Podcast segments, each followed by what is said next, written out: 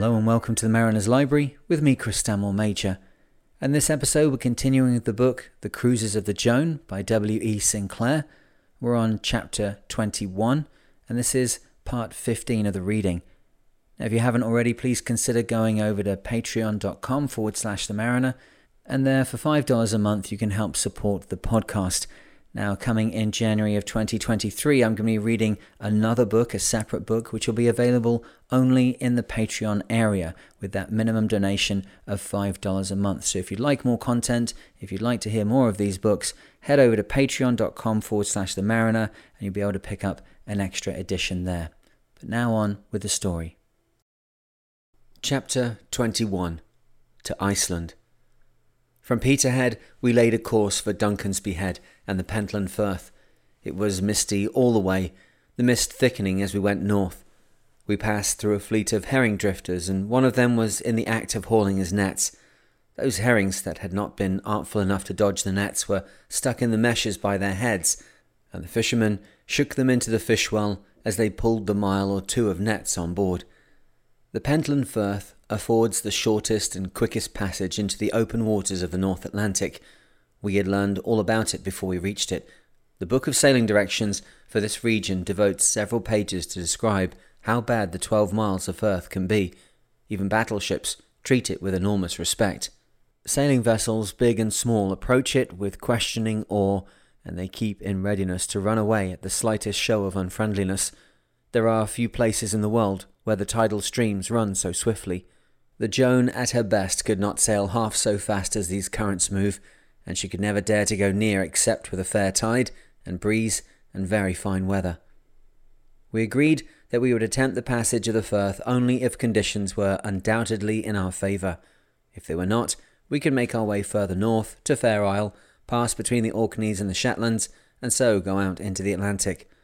The mist hid the land from us, but when I judged that we should be on the latitude of Duncansby Head, we turned west, and before long there appeared a vague, misty island with a couple of lighthouses upon it. Reference to the chart and light list showed this to be Muckle Skerry. Reference to the tide table showed that the tidal current through the Pentland Firth was just on the turn against us.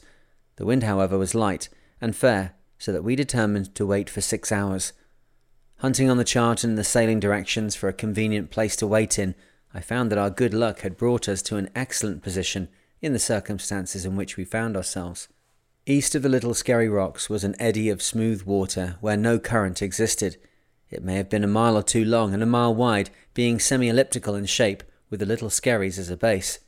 We hove to in this area, and whenever we approached the edge, which was plainly marked by a line of swirling ripples, we sailed round on the other tack and hove to again.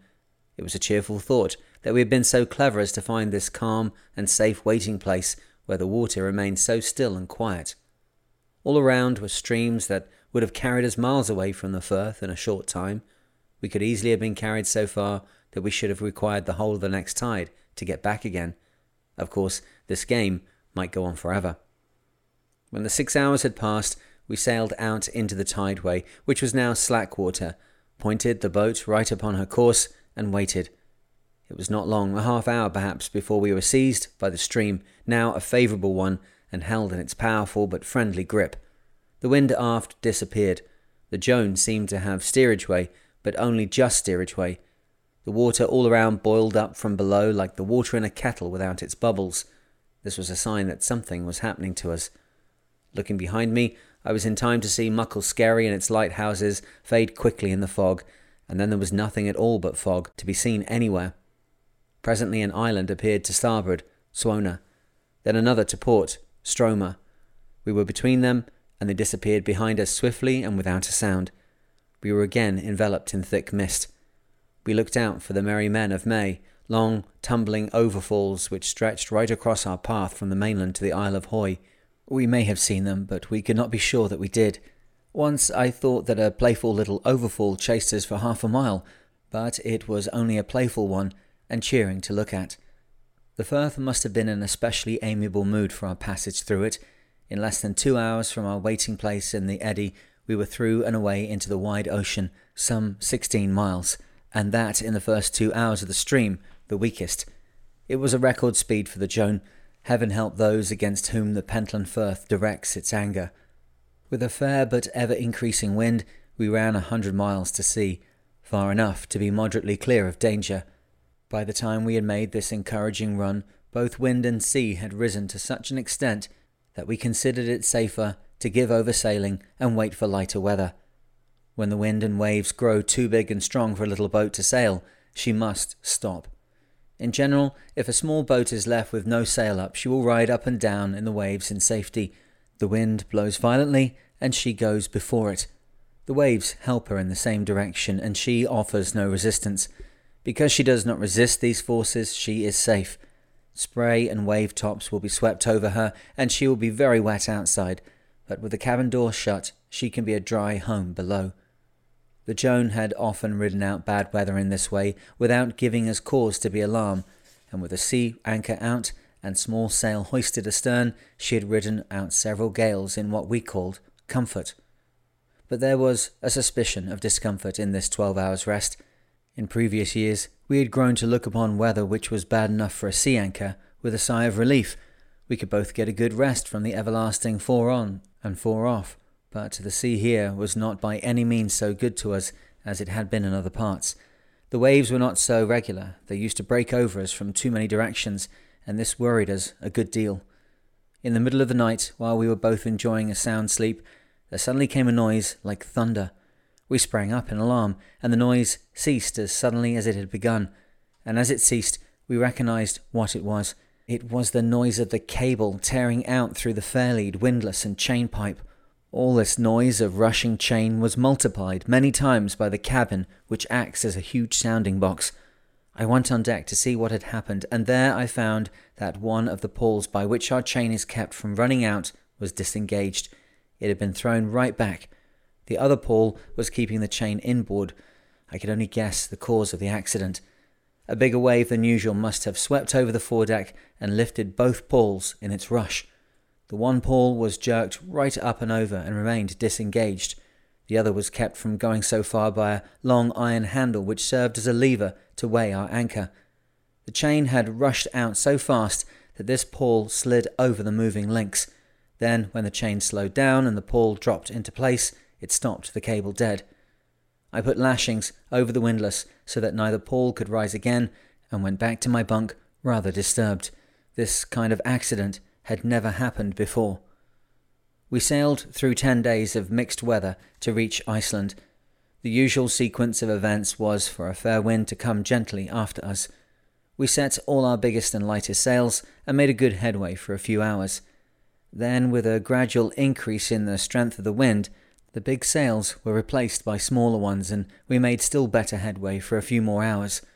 The wind continued to freshen, and sail had to be reduced bit by bit until there was none left and we had to wait for better times. Half a day or more later, the better time came quite suddenly, and we hurried to put sail on the yacht once more. There would then follow a period during which there was no wind at all, and spars and ropes and blocks would be banging and chafing until we lowered the sails to save our nerves. Then the sequence would repeat itself. The sun showed but seldom through the never disappearing fog. Now and again we sailed or drifted across Bill Bailey's Bank and the Lousy Bank and other fishing grounds with startling names. We saw a steam trawler at her work in the mist, but of good sailing breezes we had few, and of sunny days I do not remember one. It was hard and monotonous work getting to Iceland. Jackson pointed out to me a bigger fish that he observed one day. It was passing twenty yards away, moving at about ten miles an hour. All we could see was a part of one fin sticking up out of the water and a portion of his tail as it swished him along. It seemed to us to be some ten feet long. People to whom we referred this matter to later on said it must have been a shark. One man said that man eating sharks were to be found in these waters. We were duly thankful that he had not chosen to eat us.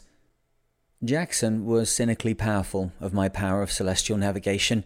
Heaven knows why perhaps because his training had been of a legal nature as distinct from scientific. The legal mind must be suspicious of all men. He had the arithmetic of the business plain to see. He worked the simple latitude problems every time, but when it came to the cold fact of trusting to the result, he failed. Lack of courage, I call it. According to our latitude sights, we had come as far north as we ought. The visibility was poor and had been so ever since we left Scotland. With good visibility, we ought to have seen the mountains of Iceland a hundred miles away, and we had seen nothing but the ocean. I changed our course to one due west. Jackson objected on the ground that there was no good reason for doing it. We are close on the latitude of Cape Portland, I said, and you know the sailing directions warn us not to get to the east of Iceland. We are therefore going west while we can. He did not mutiny. He waited to be convinced. And later on in the day, when the sun and breeze combined began to suck up and drive away the misty invisibility, there was the vague outline of a mountain high in the air above our heads. This outline sharpened, and the mountains began to gleam in white summits, and the slopes were plain, purple, and brown, and green, right to the steep crags and rocks where they dropped into the ocean. Then a whole glorious panorama of water and land and sky displayed itself beneath a blazing sun. Around us, flocks of sea birds flew, gulls and terns, sea parrots and skuas, divers and ducks and geese. From the time we made our landfall, we had fine, sunny weather. It was a real summer in Iceland. They had been enjoying such weather all the time at our expense, the finest summer they told us that even Iceland had had for many years. It was little more than a hundred miles to Reykjavik, where we were bound, but it took us four days to drift round this corner of the land. We took two days to cross the bay that I had already spoken of, a bay notorious for the many wrecks strewn along its desolate shores. The violent gales that blow so frequently right into it make a death trap of it for any sailing vessel caught there, and they are encouraged to depart with all available speed. Our speed was one and a half knots. I saw a poor gull chased viciously to and fro by a biggish, slaty coloured bird. The gull had my useless sympathy, and I even meditated an effort to frighten the pursuer. In a minute or two, the whole quarrel finished, and each bird went its own way. I saw nothing to cause either the attack or its cessation, but Jackson said he'd read about a bird called a skua, which attacked the gulls when they had gorged themselves with fish, and so frightened the poor creatures that they disgorged the fish from their stomachs. The skua then made his dinner of it. We rounded the southwest corner of Iceland about dusk and sailed very gently northward toward the bay where Reykjavik harbour was to be found. During the night, a warm, peaceful twilight night, a fishing boat motored alongside to inquire who we were. The fishermen knew a few words of English, and with interesting struggles on both boats, we made them understand enough. He was delighted to learn what we told him, and we felt it was charming of him to be so overjoyed. We tried to gather some information from him about Iceland and the weather they usually had, and the compass variations, but our linguistic powers were only sufficient to confuse everybody. We parted at length with expressions of goodwill. At least his sounded like goodwill, and I hope ours did too. Twenty four hours later, as the night came on, we drew near Reykjavik. There are many dangers in the approach to the harbour, and to make matters worse, the district is one of those in which the compass is of little use. There may be people who understand the wobblings of the compass needle about its bay, but our books said only that it wobbled and gave us no information that was of use to us. The lighthouses, however, that mark the channel are well and prettily arranged. We were lost in admiration of their reds and greens and whites as these colours flashed in the appropriate directions. We looked up the rules, and by keeping out of this colour and in that, by sailing from the red of the first line into the green of the second until we saw the white of the third, we succeeded in finding the harbour in safety. We passed under the stern of a fine schooner yacht before we let go our anchor, and I read the name Primrose 4, Boston. Jackson and I were surprised enough to meet her here, but when the crew of the Primrose awoke next morning, they were much more surprised to see the Joan. Americans and British made great friends of one another that day. The American yacht had crossed the Atlantic to race in the Fastnet race in 1926, and she had nearly won it. She was now being sailed home during vacation time and it was by the merest chance that we had met in Reykjavik. They promised us a great reception when we reached the United States. Primrose 4 made our mouths water to sail her. She was such a combination of strength, beauty, and efficiency. Her passage across the Atlantic had been made in 23 days. She used to pass the poor steamers. Jackson learnt from the owner of the Primrose how to make chafing gear for the shrouds and topping lift. The Primrose man had the art from an ancient shellback. Before we left Reykjavik, we fastened some in our own rigging. It was made from unravelled strands of old rope and was simple and effective. Next day, we had the Joan put upon a slipway for a last overhauling, for a few repairs, and for painting. The shipyard did all the jobs well, and when the little boat came down into the water again, she was not only as fit for the sea as we could make her, but she also looked very gay in a new coat of paint, gay enough to be well received by anybody. We found Iceland to be a very dear, dry country. The price of methylated spirits is enough to prove this. We wanted to replenish our stock and intended to buy half a gallon. At home, this would have cost us two shillings and sixpence. In Germany, the price is just sixpence. In Iceland, we found that it could only be obtained at a pharmacy, and when we asked for half a gallon, the pharmacist shouted in surprise. There was not half a gallon in all the land, he told us. He offered us his total stock for 18 shillings, but we refused to bring his native land so near a total abstinence from spirits. The mate came back one day and told me that he had been taken to see a geyser. Our sailing guidebooks had informed us that there were hot springs near the town and that they were used for washing the linen of ships. Neither of us had seen a geyser. My idea of one was that of a column of hot water spouting from the ground. You had only to throw a dirty shirt and have it quickly cast back at your feet, clean, hot, and wet. I determined to take my pile of washing to this convenient phenomenon. Jackson then told me it was not a spouting column at all. A small stream of water gushed from the earth, and a pipe had been laid to it to gush through. The water was then led into a receptacle, a trough, I think, where washerwomen washed with labour as they had to do in other parts of the world. The only advantage of it, certainly a real advantage, was that the water was already hot. It was hot enough to cook potatoes if you cared to be patient enough. I went for a walk instead. It seemed to me that the one thing that was cheap in Iceland was carefully hidden from tourists. I went for a short tramp next afternoon. The country quite close to Reykjavik was rough, rocky, and mostly bare. The road soon vanished and became a haphazard affair.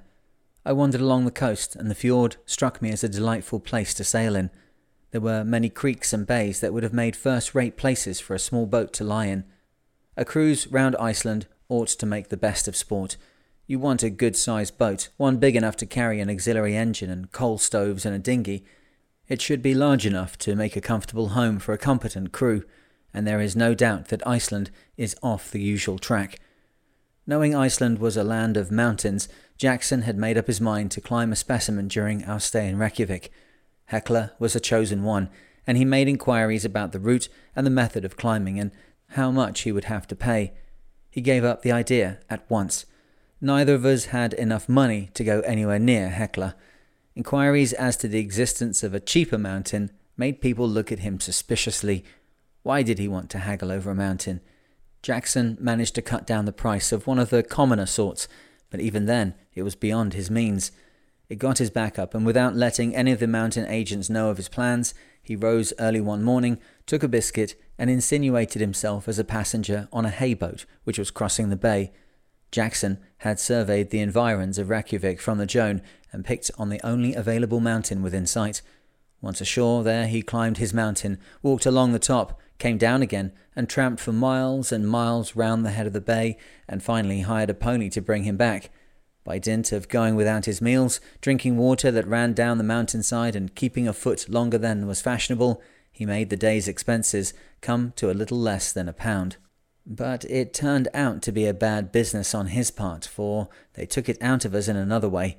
When I asked for my clearance, without which I could not leave the port, I was referred to the police. They charged me fifty shillings for coming to the country. It was explained to me that every visitor in Iceland had to pay well. If he did not pay for the mountains, he had to pay for something else. I should like to go again to Iceland. I should like to spend a whole summer there, but when I do go, I must go in the company of a man of great wealth. I had not rated the chronometer, which was the term we applied to our ship's watch. While we sailed up the east coast, I took two time sights at known positions and rated the watch from these two observations. From them, we found that the watch was losing three seconds a day, and we used that rate on the passage to Iceland. Our landfall showed us that the watch had lost something like 10 seconds a day. In Reykjavik, I got three timings. The two rates found were totally different. Between the first two timings, we got a rate of 5 seconds gain per day, and between the second pair of timings, we deducted a loss of 3 seconds a day. So I knew no more about the watch than I had known before. It evidently had a character and an individuality of its own, and variable ones at that. I forget now what chain of reasoning I followed, but I do remember that I decided to work on the assumption that the watch would lose six seconds a day. After all, we could get our latitude near enough to please us, and longitude did not matter so very much in these latitudes. I think it was the tourist agent who told us one day that a British trawler had been brought into the harbour by a Danish gunboat. Presumably, they had been caught disobeying the regulations, the one regulation being that no foreigner is allowed to fish within the three mile limit. We, naturally enough, were much interested in knowing that countrymen of ours were in trouble, and we strolled round to the quay where the vessel had been placed with an idea that we might offer them our help, or if that was of no use, we were prepared to sympathize with them. As soon as they heard our speech and gathered from it that we had come from their own native land, they invited us aboard to hear their tale. It was soon evident that we could afford them no help and that our sympathy would be entirely misplaced. I do not mean that they did not deserve our sympathy, but that, like any sensible people, they did not want it. They told us that they had just filled their boat with the fish they had caught. All of these fish had inhabited the waters outside the three mile limit, and rejoicing in the skill and luck by which they had made so good a catch in so short a time, they were starting for home. But they had not scarcely got going at full speed when this gunboat appeared in sight round the corner of Cape Portland. As a matter of fact, the trawler's crew told us they had had news of this particular gunboat and knew very well that she was lying in wait for them it was this knowledge which had induced them to get away at a great pace for home, for they had had previous experience of this sort of game, and they quite understood that the best way of dealing with the despicable tricks of the Icelandic navy was to keep out of sight, or at least out of range. The naval people were extremely ignorant of fishing methods, and a great many of them, especially the officers, were not even capable of reading a chart with any great degree of intelligence, at least not fishing charts where the three mile line of limitation was shown. This particular gunboat, however, was not to be denied. It sent a harmless shot after them, and when this only made them try to get more speed out of their engines than was possible, the gunboat sent a real live shell in their direction to let them know that they meant business. The trawler skipper then slowed down and permitted the gunboat to send a couple of men aboard, who remained there while the two boats steamed to Reykjavik. The skipper was not quite sure what he was going to be charged with, if the charge was that of fishing within the forbidden limit, then they would lose all their catch of fish, all their gear would be confiscated, and in addition, they would be fined a thousand pounds. If, however, they were not charged with the crime of fishing, but with only the intention of fishing, then it would not matter quite so much. I forget what would happen in this particular case. I asked the skipper if he had any hopes of getting away scot free. He replied, not sadly but ferociously, that he thought that there was very little chance of justice in Iceland to be obtained by a foreigner, especially by a British trawler.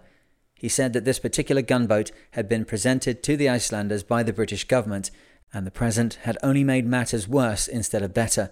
This gift gunboat was able to catch British trawling vessels. Those that they had had before had not been fast enough. The skipper did not think very kindly of the British government, as I listened to his story, I wished almost heartily that I owned a three mile limit and a gunboat, and that foreign trawlers would come along to be fined. I could thoroughly enjoy making a good living that way.